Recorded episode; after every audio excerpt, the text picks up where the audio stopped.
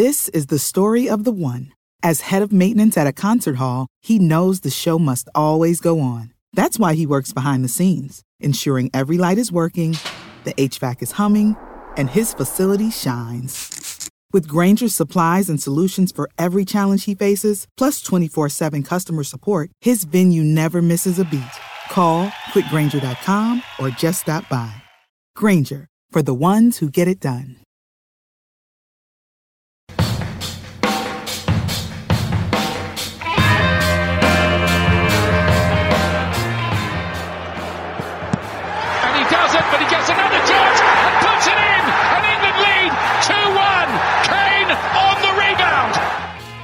Hello and welcome to FUTBallerz. I am your host Hunter, and this week I am joined by the FUT coach Steve Stokes and Matt Curan, aka Matty Cakes, on Twitter and Discord. Matt, how you doing this week? I'm doing all right, man. How about yourself? I'm doing good. I'm doing good. I'm actually enjoying FIFA these days, which it's nice. I'm actually playing Rivals more than I have all year long, and really engaging with the game more than I thought I would at this time of the year. Steve, how you doing this week, man? Yeah, I'm doing okay. I've, I've been spending a lot of the afternoon watching uh, tennis at Wimbledon, ladies' tennis. So delighted to be here. What a creep! Yeah, it's not very good. You've never once mentioned to me that you watch tennis. Well, there's, there's a real dearth of sport available at the moment. There's really not much going on. So I tell you what I can get. And today it's been ladies' tennis. Personally, I don't think it's ever going to catch on, but I'm sure other people might disagree. Why are you wearing sunglasses? Um, because I'm too beautiful for you guys to deal with. Or his future's too bright? That's that, Ooh. that is that's actually an excellent song, Matt. I'm, I'm glad you mentioned that. Is that better? You I'm taking them it? off. Look, how are we? Yeah. Now put them back on. All right. So this week we're going to talk about everything to do with Summer Stars promo. We have a team two coming on Friday, but today is Thursday. We'll see what happens tomorrow. I'm going to give a little update on the connection testing that I've been doing and share what I've discovered and what I've done to improve my connection and see if you can try to replicate that where you are to improve your gameplay experience. A couple of things to do with Weekend League. We're going to discuss the Euros, Copa, and, and take community questions. Uh, first off, Summer Stars promo. These are special cards that have a one-time upgrade that's permanent. They're not dynamic. They won't change. What are some of these these top-rated cards in your opinion, Matt? I mean, obviously, once you get past Messi Ronaldo, Yeah. I, I, I really want to try uh, Isak because I, I made sure I got his objective card, but now it gives me a reason to get rid of him if I do pick him up. Mm. Part of me wants to try that Laporte because I always feel like Laporte should be a good defender in the game, but he's never quick enough. And all these cards are just outrageously boosted beyond belief. Basically, I, I'm looking forward to trying any of them, but I'm trying to sell whatever I can just to even afford any of them because I my club's broke at the moment. Yeah, they, they really have hit the market pretty hard. I mean, a lot of the markets come down significantly, and a select handful of players have actually gone up. Steve, what are some of the cards you, you're looking at getting into your club Well- if you have the coins? Before we get to that, uh, it shouldn't really be an issue for Matt if he's going to stick to uh, what he said when we, we had a quick discussion during the week where he uh, had this idea. Oh, you, you had this idea too late, Matt. You sort of you messaged me on the on the fifth of July saying, "Oh damn it, I should have I should have just used an all USA squad for the for the Fourth of July for weekend league." So I, th- I think that's something that you should run with. I, I don't think you should be uh, you, you're good enough to be able to uh, to hit elite without any of these fancy cards, Matt. I think you uh, I think you just need to stick with the USA idea. These are cards that I wouldn't ordinarily use because, as you know, my, my squad is based on uh, this first owner, isn't it, really? Although, as we're getting towards the end of the cycle, I'm, I'm thinking about bending that rule slightly. I have about 1.6 million coins kicking around. And when I look at some of these cards, especially with having a sort of Serie A heavy team, uh, the likes of Locatelli, and obviously Spinazzola, they're, quite appealing. I'd love to be able to work Kalvin Phillips into my team. Um, we talked last week about how it was time that EA gave him a bit of love and bought out a card that was maybe a bit more reflective of his actual real life abilities. So I'm pleased I brought that out. I think really though, in summary, it's, it's back to what we talked about before that, um, there, there are so many of these cards available right now that it's just it's just another batch of really OP monstrous cards, isn't it? So if you can if you can fit them into your team, great, go for it. If not, you know, there's there's plenty of other cards that can do just as good a job, I would imagine. I'm looking at that Modric card for the price point right now on PlayStation. He's at 568k, uh, 97 rated center mid who can do it all. To me, that's a bargain price. Yet he continues to drop. So I expect him to go up today going into weekend league, but the trend is continuing to go down. So I'm going to watch him. I haven't decided if I'm going to play weekend league or not. I have time this weekend, but we'll see. So they called this team one. To me, that means there's going to be a team two tomorrow. Who do we possibly expect to be in team two after this massive team one? I mean, what are what are some other standout players from this tournament, Matt? Uh, does it have to be the Euro tournament? I get well, no, because Well, the Copa, Richarlison's right? in it. Yeah, so it, I mean, Neymar has to be in it, right? So I feel like he has a separate special card that just came out, but surely Neymar's in it. Got to be. Other than that, what could you have? Suarez, maybe? Could any Suarez card be better than his team of the season card? I don't know, but Maybe. the only one I can think of is Neymar, really. Aren't you holding out for a, for another special Philippe Coutinho card, Matt? Ooh, I mean, I'd I'd get him. This is another sort of running joke for, for pod listeners, just to sort of fully disclose. I've known Matt for quite a long time, and it's it's probably for about three years. He's been holding his coins just in case a, a special Philippe Coutinho card comes out. Mm. It's all because, like, in FIFA 19, I think he had a FUT birthday card uh, that was five star, five star. And honestly, like, because I, I generally like Barcelona, and I think that transfer was actually awful on a, a number of different levels. But for whatever reason, Coutinho's amazing in FIFA, at least for me. And so when he had that FUT birthday card, he was incredible. And I've always tried to look for a card similar to that. And, uh, during the Halloween promo, I told Steve, yeah, like this will be a great time for Coutinho to get a card. And then the next promo would happen. I'm like, well, see, this could be a Coutinho card because of this, that, and the other. And anytime they teased a Brazilian player, I was like, oh, it's obviously Coutinho. And we finally got one. This is largely because you're you're a meta player, isn't it, Matt? You're a, you're a skill cancel abuser and all that sort of thing. You know the five No, stars. no, no, tell no, tell no, no, people no. how good you are and be honest. Yeah. No, I'm I, I'm not, man. Oh, here we I, I, I've never hit Elite One, uh, technically, not even once. I'm always at Elite Two, hitting 26 wins, whether I lose all four at the beginning or lose all four at the end. This last weekend too, I, I just played a lot toward the end, and I ended on 16 and 0 or something. But I don't I don't think I'm going to push for Elite One for the rest of this FIFA, just for a bunch of different reasons. I'm sure we'll get into later. Mm, yeah. Probably a lot of the same reasons we've discussed on some previous episodes. Mm, From watching the Copa, I think a card that deserves to be in Team Two would be that Lucas Paqueta card from Brazil.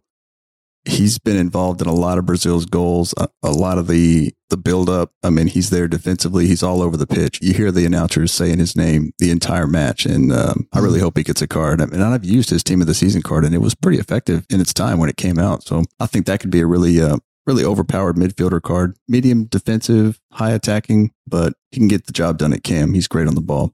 I don't want this to become a sort of recollection of the private messages that we've sent over the week, but we, we have sort of talked about the Copa America and what have you. And I think I was talking to Matt about it, saying that Brazil look a much, much more threatening side with, with Paqueta in the team. Um, I think in the opening stages of the Copa America, there was just, there was too much pressure put on Neymar. He was kind of expected to, to play as the provider and the finisher, if you like. And I think it's just, it's freed him up so much more to have Paqueta in there. And I think, I think that when we look back on the tournament, once Brazil have won it, um, that'll probably be the, the main reason as to why, um, their fortunes have turned round. Yeah. He's a critical part of that team, I would think. If they're going to defeat Argentina, they're going to need him to to be at the top of his game. Matt, you mentioned not hitting Elite One and losing 4 Mhm. games at any point in time. We're going to get into the reasons behind it just for the listeners, because we've got a lot of listeners that are really competitive. What do you think are the barriers you're facing to hitting Elite One? I mean, yeah, I mean, it's it's I've got it's, some it's, a- it's a legit question. Yeah, yeah.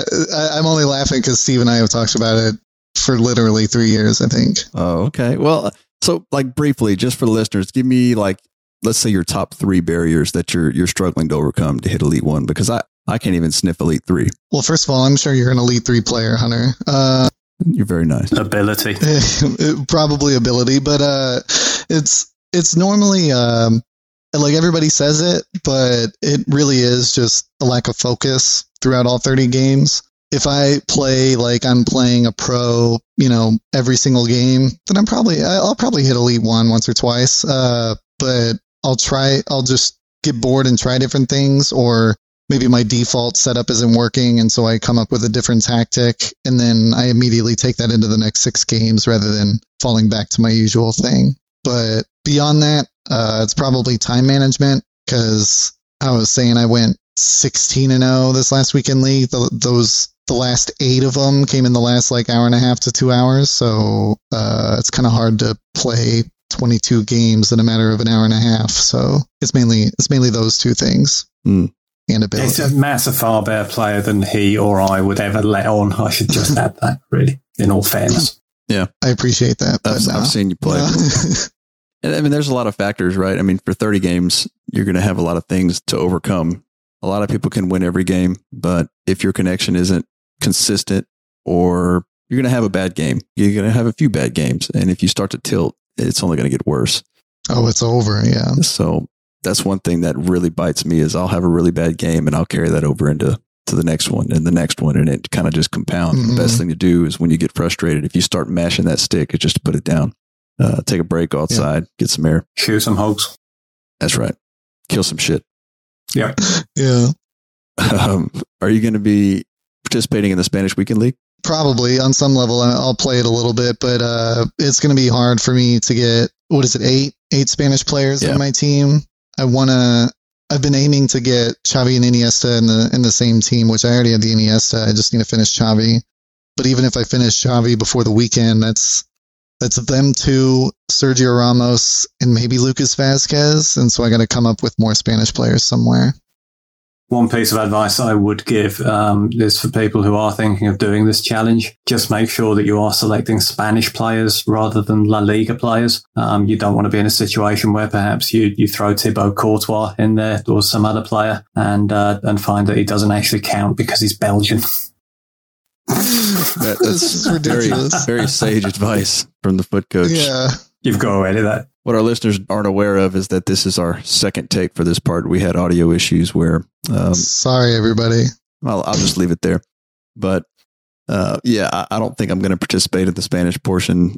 Uh, Steve, are you going to be playing? Yeah, I, I'm not going to be. I haven't played weekend league for, for ages, but I, I think I might give it a go this weekend. And I think that actually it's an opportunity to put yourself at a slight advantage by just using your your regular squad because these teams that are going to be fielding the eight Spanish players, they're not going to be the greatest of teams, are they? I could have probably done it actually if it had come up a week ago, but this week I basically sacrificed a, a bunch of objectives cards um, in order to complete the, the Sergio Ramos um, end of an era card, which is superb, I should add as well. But yeah, I've, I've kind of butchered a lot of the objectives cards. Otherwise, I think I could have put together quite a competitive uh, Spanish team. I nearly said La Liga again there. But um, yeah, no, I, I'm probably going to throw it in with, with Weekend League. And it's, it's kind of one of those things that you, I, I stopped playing it because I got fed up with the connection. I got fed up of, of being dumped onto Dutch servers where gameplay was horrible and it felt like my opponent was being served the game quicker than me. It gets frustrating. But it's been, it's been long enough now for me to have forgotten what that feels like. So I probably need another four or five games of that misery just to remind me not to play again for, uh,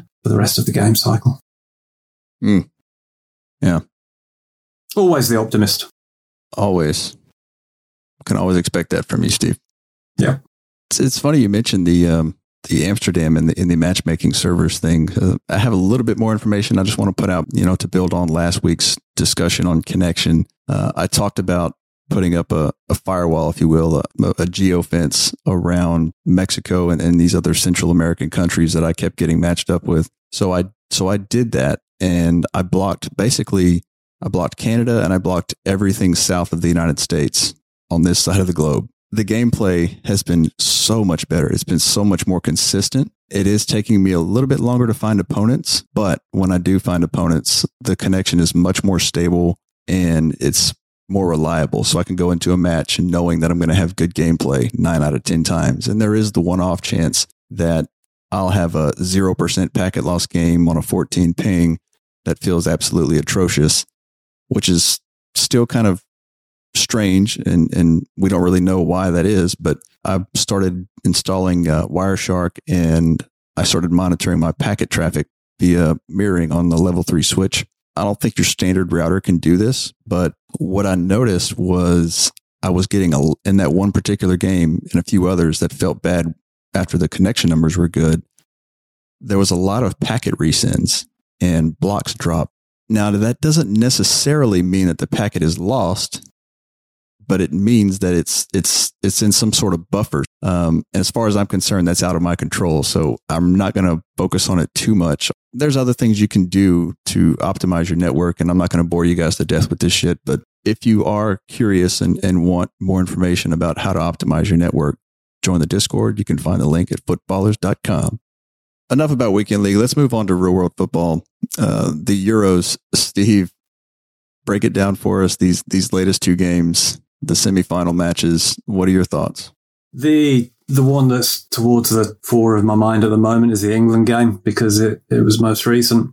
And obviously being an Englishman, uh, I probably took more interest in that than, than anything else. Don't think it was a particularly interesting game for a neutral spectator, perhaps. Uh, it's good to have that vested interest because it, it, keeps you sort of engaged. Very, very Southgatey, as we said on last week's pod. But I think that's the nature of the beast. I mean, he's he's kind of nailed himself to the to the four two three one more or less. I think. I think that seems to be his preferred formation, even though he went to, to three at the back against Germany. Declan Rice and Kalvin Phillips. Kalvin Phillips for me I know I have a bias because I'm a massive Bielsa fanboy, but um, Kalvin Phillips has just been outstanding. He's been the player of the tournament so far in my book. Uh, massively overlooked. I tweeted out earlier the statistics saying that he had 37 pressures of Danish players in yesterday's game, and uh, the closest behind that was Declan Rice with 17. So that gives you some sort of idea of, of the work that he's getting through. And I, I, think he's slowly exploding this myth that he's just a, a defensive midfielder as well, because he's um, He's, he's pretty much playing as, as a box to box. If it was a game of FIFA, you'd have Declan Rice set to, to stay back while attacking and cover wings, something which I thought he did exceptionally well, actually.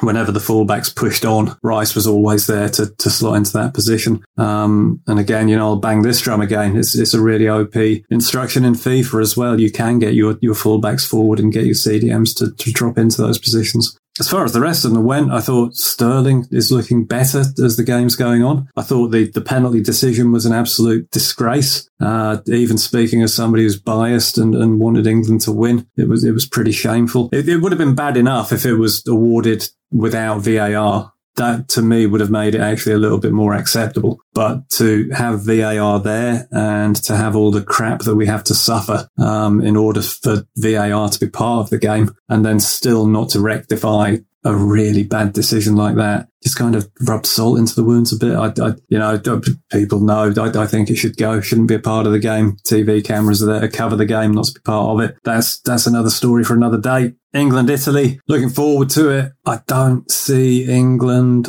winning, dare I say. I think that Italy are probably going to come out on top of that one. Briefly covering the, the Spain Italy game. That was, that was a terrible game of football for about 60 minutes. And then it just burst into life. It was excellent. When it went to extra time, I was just thinking, great, you know, I, I can live with another 30 minutes of this. This is quality stuff. I think really anybody who knows anything about football, I think certainly us three Hunter, you particularly as a as a Chelsea Chelsea fan, as soon as you saw Morata heading towards the penalty area, it just you you kind of knew, didn't you? Yeah, you, it was just you knew it. It, it wasn't going to end well. Um, and it's uh, speaking of Morata as well. He he kind of encapsulated everything about himself in the space of about five minutes in that game. He scored the goal for Spain. It was a great goal, and then about two minutes later, he went flying down the left wing um, into the penalty area and overrun the ball by about, I don't know, five yards and just made a complete mess of it. You know, like in FIFA, when a player takes a ridiculously heavy touch, maybe you've got a sprint button held down too long. Mm. And they just knock it straight out. And Morata did that, and he's just fucking abysmal. But, you know, hopefully this is the end of him conning massive multi million contracts out of desperate clubs, and he'll spend the rest of his career playing for I don't know Bradford in the uh, in League One. All right, right. Yeah, he's definitely not an elite player. He's very average no. in my opinion, but uh, yeah. he gets paid like an elite player. So that's there's that. Bronze three, maybe silver. I want to go back to the pin situation though, and Matt, I want to hear your opinion on this too because a lot of people on Twitter were the English supporters obviously are going to see it as a pin because, well, they're going to be biased, mm-hmm. most of them. And that's understandable. But as a neutral myself, honestly, it looked like a pin, in my opinion. How? His legs were hit twice in the area off the ball. They never touched the ball. It was a reckless challenge, in my opinion. that I don't even know the guy from Denmark's name. The first guy that swung his leg at him, the ball was already three feet past him. I think it was Um, Hans Christian Andersen. I mean, there was contact in the box, multiple contacts in the box, but to me, it's the dive. That's what it's all about. It's the dive. And it's not just the one dive. It's the historical diving from players like Sterling and Harry Kane, especially Harry Kane, and that Is this- always get the call. It's this phrase, he's earned a penalty. Yeah. You, you don't you don't fucking earn a penalty. You you concede a penalty. It's nothing to do with the attacking player. The attacking player should be passive in this. It's all about the defender. Yeah. The, the defender concedes the penalty, and as soon as you're talking about an attacker earning a penalty, you- it's gone. Yeah. I mean, unless, you beat the defender and leave them like leave them in a bad spot and they pull you down, I, I, you could say that the attacker earned it then. Yeah. And, Like and if you mega defender and he pulls you down. I saw, I think, I think it was Simon from uh, Foot Fanatic. He made a really good point that if he doesn't dive, there's no pin. hmm And that's unfortunately true because you have to dive to get the call. That's the state of the, of the game. That's the state of the officiating. But it's this And- this, this this deception, isn't it? It's it's intentionally trying to deceive the referee. It's, it's absolutely that. Yeah. So how can you how can anybody advocate that? No, I don't advocate it at all.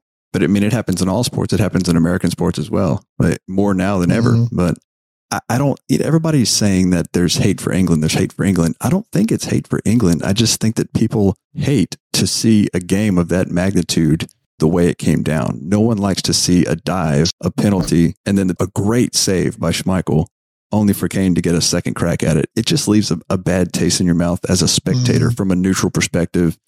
I didn't like how it ended, and I don't have skin in the game. The fact that the rebound fell to Harry Kane, that's not his fault. I mean, that's perfectly No. legitimate. That's that's not a reason for any kind of beef at all. I think, to be quite honest with you, I think that this is probably more kind of of a a cheesy Euro- way to win. Well, it is, yeah, but it happens. I, I, I think going back to what you were saying about England being quite unpopular, I think that's probably more of a European thing than it is a sort of Pan American or what have you thing. I think that we're we're seen as being the equivalent of like a Premier League club that hasn't won anything for fifty years, but still considers itself a massive club. If you see what I mean, so I, I think we've got a bit of that going on, and I think that I, I think it's political. A lot of it. I think that a lot of countries in Europe kind of resent the UK for the fact that we've we've left the EU and just gone. Hey, look, you know what? You're all suckers. You're doing it wrong. We know how to do this. We're going to get it right, and to hell with a lot of you. So I, I think that would, uh, yeah, I, I can understand why why Europe isn't too keen on, on England at the moment. But that said, I mean, they should be equally as, as set against Scotland and Wales, really, as part of the UK, but that doesn't seem to come across. It always seems to be Yeah. England that, that bears the brunt of it. But I mean, let, let's call this for what it was. I mean, England was, they were the villains before this game even started because the entire world was cheering for Denmark for obvious reasons, right? Yeah. Yeah. So, Mhm. I mean, they, they were never going to come out of this smelling like a rose, no matter what happened, unless they just totally dominated Denmark and shut them down completely and blew them out, which obviously didn't Right. happen. But I don't know, Matt, what, what's your take? I was going to say they did, if you can say deserve a win. Uh, I mean, I think England did deserve that game. That doesn't mean they deserve the penalty or anything, which, as you said, like watch, watch that whole play in live time. It, I mean, it looks like a penalty. To me, it does. It, it certainly looks like it does. Uh, And yeah, and like the guy, the trailing defender shouldn't be throwing any legs at him or anything. Like that's just, you're asking for a questionable call at that point. But what blows my mind, because Steve and I have gone back and forth on VAR and like I, I understand his reservations on it. I, it makes usual sense that like, it blows my mind that in a semifinal of any tournament or any game really, but especially a semifinal, that you don't at least go to the screen. You know, Yeah. like I mean, if you're going to take a few extra seconds to talk to whomever, just go to the screen. You know, even if even if you look at the screen and you're just like, whatever, I'm I'm not going to overturn myself. Like then that's a problem with the referee, but at least you're going to the screen. Like it, Yeah. it's just there's no reason not to.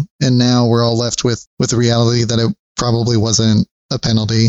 And again, not to say that England didn't deserve the win, but it's just you'd rather them go out and earn it uh, properly than um, than be gifted that.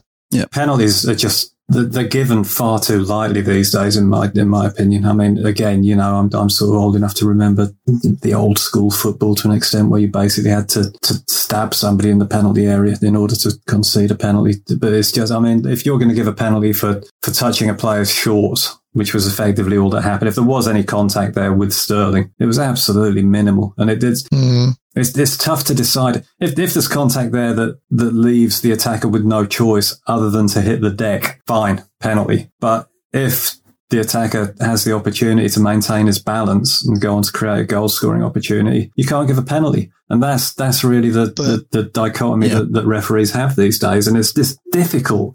And players should not be making that harder for the referees. It's just, it's not in the spirit of the game. It's, it's bullshit. The thing that I'll say though that, that favors the attacker in that is that you mentioned maintaining your balance. I mean, there's there were tons of times I think it was in the one of the Belgium games, Lukaku's getting beat up. Like I mean, they're they're they're hitting his ankles, they're trying to push him over, but he's he's a strong dude. He's able to stay up. But like for anyone else, like the, these are actual fouls. Like in the middle of the pitch, this is a foul. It, like anywhere else, it's a foul. But if he stays on his feet, it's not a penalty. But if he just leans over and falls down, then it is a penalty. And so it's like it, it, that's that's where it gets like real shady, and that's why I, I understand the attackers falling down, not diving when you're like hardly touched or not touched and you fall down. Like I, I'm not I'm not advocating for any of that, but it's like if someone chops at your ankles and um, and it's a foul literally anywhere else, why is it not in the penalty area just because you try to stand up? If a player dives and it's an ostensible dive, it's obvious. And there's been a few cases of that in the Euros. For sure. That, Yeah. that should be Yeah, a red I get card. that. That. should be a straight red. They should be off and that would stop it. It would make players think twice about doing it because it's, it's become a real Yeah. problem and it, it's time to stop. Right. Just uh, uh, on the flip side, we would uh, like they would also have to start calling penalties like standing penalties, where it's like you're like you're getting hit while still on your feet, but they they call a penalty for it. Because like if Okay. if you're lining up to shoot or about to set up a shot, and then someone chops at your ankles, and then you got to think twice about it, then it's like okay, well, my opportunity was just taken from me. Yeah, I agree with that. I mean, and I see your point, Stephen. It's a good point. I mean, if you can stay on your feet, stay on your feet. If you go to ground, you gave up on the play in the hopes of getting a penalty. That's not how the game should be played, in my opinion. Your opinion, which is correct for a change, Hannah. Well, no, opinions can't be correct. That's why they're opinions. Let's move on to let's move on to the Copa America. Did you guys watch the Colombia Argentina game? I know, I know you did, Matt. Yeah. Actually, Steve, I think you were asleep. Man, that yeah, but no, it was about two in the morning over here, so it was a bit late for me. That was Mhm. probably the most entertaining game I've seen all year long. End to end, tenacious play. I think that was like 50 fouls. The referee looked lost and nervous from the start. He never had control of the game. Uh, Mhm. It looked like 11 players on each side just playing backyard ball, you know, in the schoolyard or whatever. And it looked like fun football. And uh, Yeah. it was very physical. There was a few dives and a few flops, but a lot of times when they went down, they went down because their legs were taken out. yeah. I saw a tweet recently about the Copa Americas and, and playing in the Americas, and they were saying that you, if you get a three goal lead, you're not going to have those comebacks in this league because legs are going to get broken after three one. You know, they they will literally Mhm. try to break your ankle before they concede another goal. So. I'm Yeah. not saying that's right and proper or whatever, but it certainly is entertaining, and it kept me glued to the screen the whole match. Um, you, you can feel the passion in the games. Like Definitely. it may lead to dirty tackles, but like you you see the passion, and there's not even fans in the stands, and Right. you still feel it. Right. Yeah. You really saw an emotional side of Messi too that we're not used to seeing after Mhm. they won that game, which was great to see.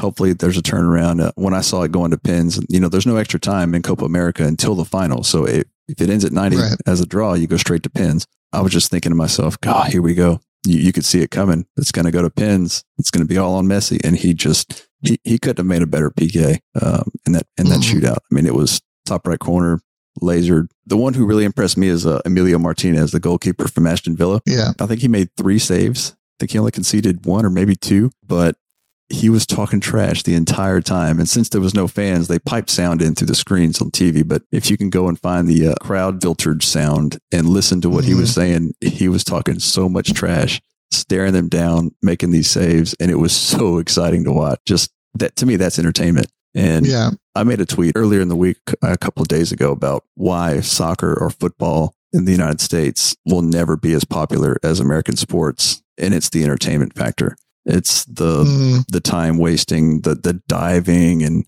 I mean, yeah, we have flopping and stuff like that in, in basketball, and they, you're starting to see it in, in American football. But it's it's rare to sit there for two or three hours and watch a, a U.S. sporting event and not have anybody score, and then it come down to a, right. a, a shootout. You know, so it's it's a niche sport as far as I'm concerned. You've got to have a real interest as an American to to watch football or soccer. But I just feel like there's more passion in the Americas, like you were saying, Matt. I feel like the players have too much pride to sit back and park the bus and win on a dive and a penalty. Like right. they'll go to the locker room with that win feeling like they lost because they, they could have played better, you know?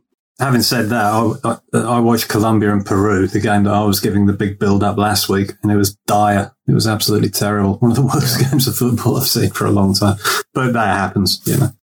You get anomalies like that. On the whole, the Copa America has been more entertaining, I think. It's just direct. It's attacking football most of the time, which is what you want. It's, it's what I want to see. I want to see goals. But then again, I'm American and I like the idea of the Super League. So you'd like it if every game finished 16 12, wouldn't you? Yeah. I don't know if I, I, I prefer the sport to be that that high scoring. FIFA maybe, but not not so much the the live sport. Well, Steve, do you have any questions from that Twitter post you made? Yes, Hunter, I do. Um, thanks for, for bringing that up. I've, I've got them prepared here. Um, they're, they're very good questions. I'm, I'm glad that I put that tweet out. I'm glad you did too. Because they, um, I, I think it's something that gets very much to the point of, of what it was that I asked, which was, um, does anybody have any questions for the um, for the FUTBallerz podcast this week? And I think that they were definitely. I've got them right here. Um, uh, they were very much um, definitely questions. Buying time, uh, which which we can answer. So without um, without sort further of, further ado, yeah, with, without sort of filling time, um, I don't want to give anybody the impression that I'm just trying to find them at the moment. Um, I'm not. They're here right in front of me. Um, the first question that we've got is with the stats being so juiced right now, is chemistry particularly important?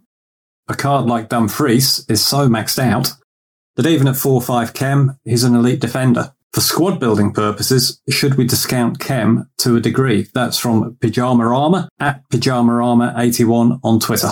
I think you absolutely can discount chemistry at this point of the game with the, the way cards are rated. Mm. I mean, all year long, I've played some cards on seven chem, even from the early months. I played Mane, Gold Mane at right wing for two or three months and never missed a beat.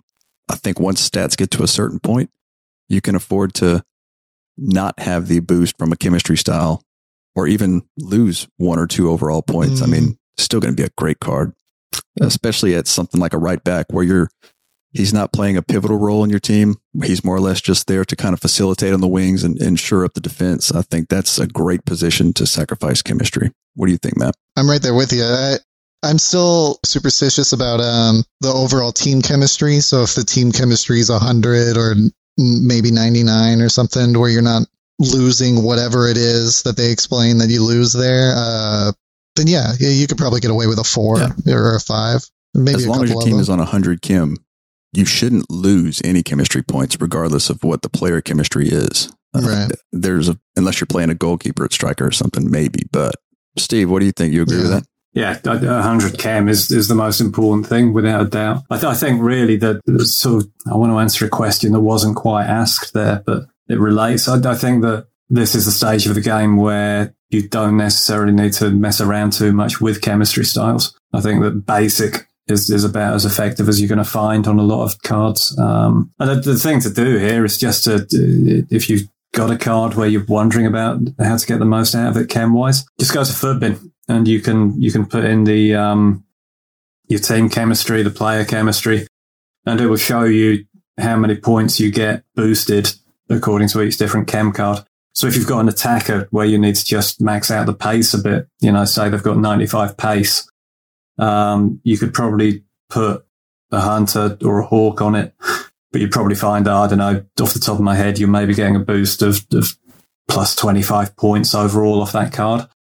You may find that just by sticking with basic, you can actually do what it was that you were hoping to do and, and get a boost of 50, 55 points on that card. So go to Futbin, check it out, and you'll you'll find which is best. Yep, makes sense. Anything else? We do. There was another question which um, I I don't know how Twitter have done this, but they they appear to have lost it somehow. Yeah, I know. um, but you know these things happen.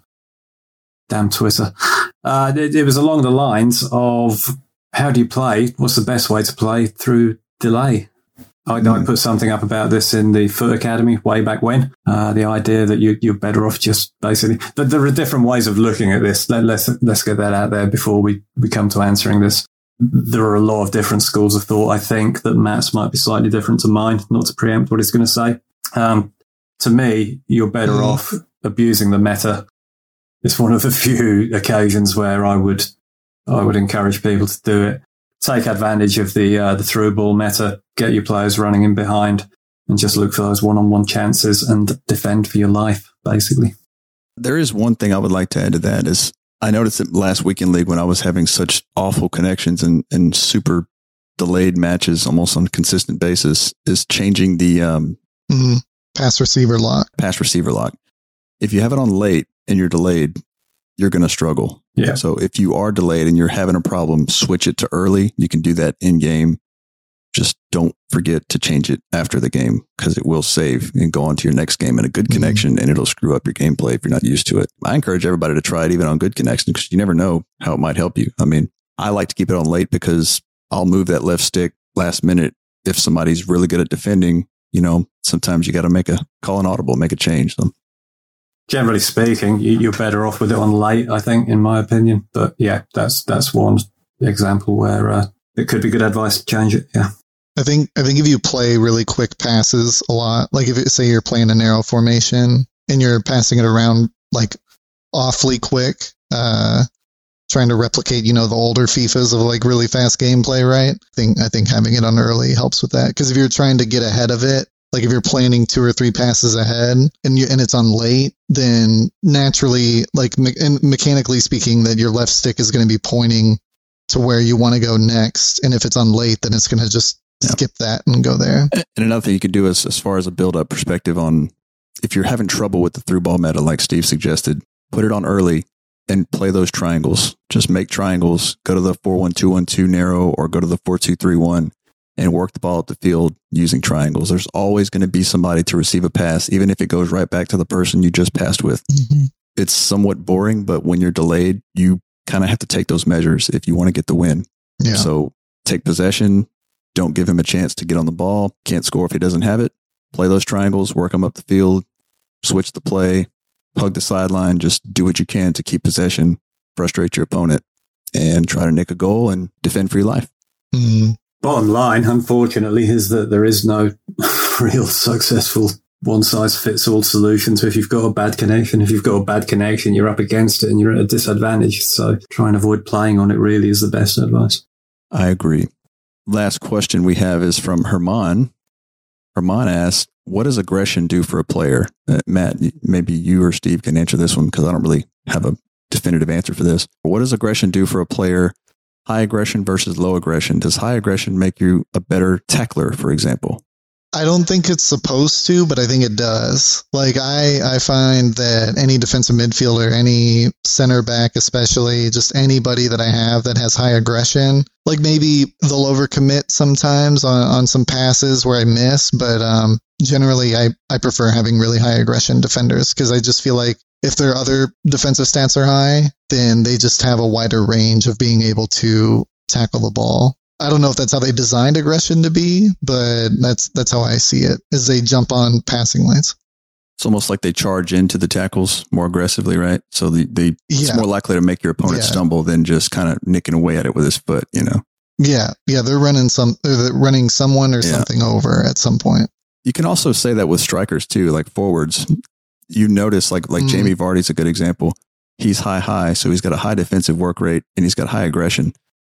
He oftentimes will win the ball back on a deflection or or a you know a bad bounce or 50-50 ball. He's going to win it more than 50% of the time.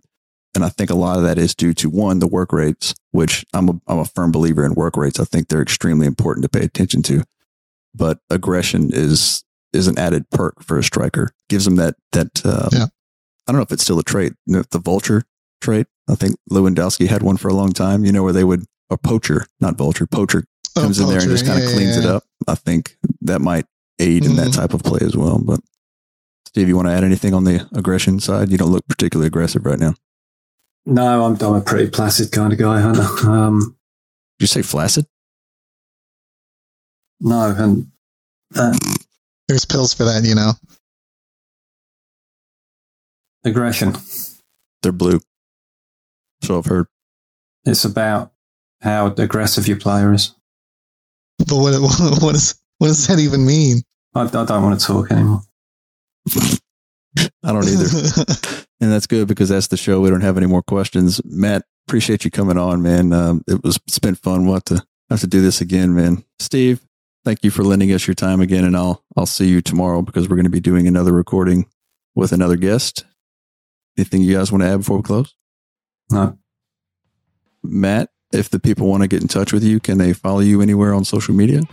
yeah, on Twitter, I believe it's Matt Cakes underscore underscore M A T T Cakes underscore underscore, and then on Twitch, uh, if I ever decide that I'm gonna stream FIFA again, uh, which may happen this weekend, it's Matty Cakes, but it's M A T T E E underscore Cakes. Uh, one of these days, I'll I'll uh, consolidate all the names to where it's a lot easier to find. Yep, and Matt plays a really aggressive attacking style of football, and he interacts with all of his viewers all the time. So if you ever want to see somebody Yeah, play some good to. FIFA and, and have a chit chat, come join the chat with us. You'll see me and Steve in there talking shit back and forth until Steve has enough and bans me. Uh, Steve, Mm. Steve, where can they find you on Twitter? At the FUT coach. Super. You need to take one of those aggression pills. Placid. Flaccid. All right. That's the show. You can find me on Twitter at the FUT hunter, the underscore FUT underscore hunter. We'll catch you guys next time. See ya. yeah, bastard.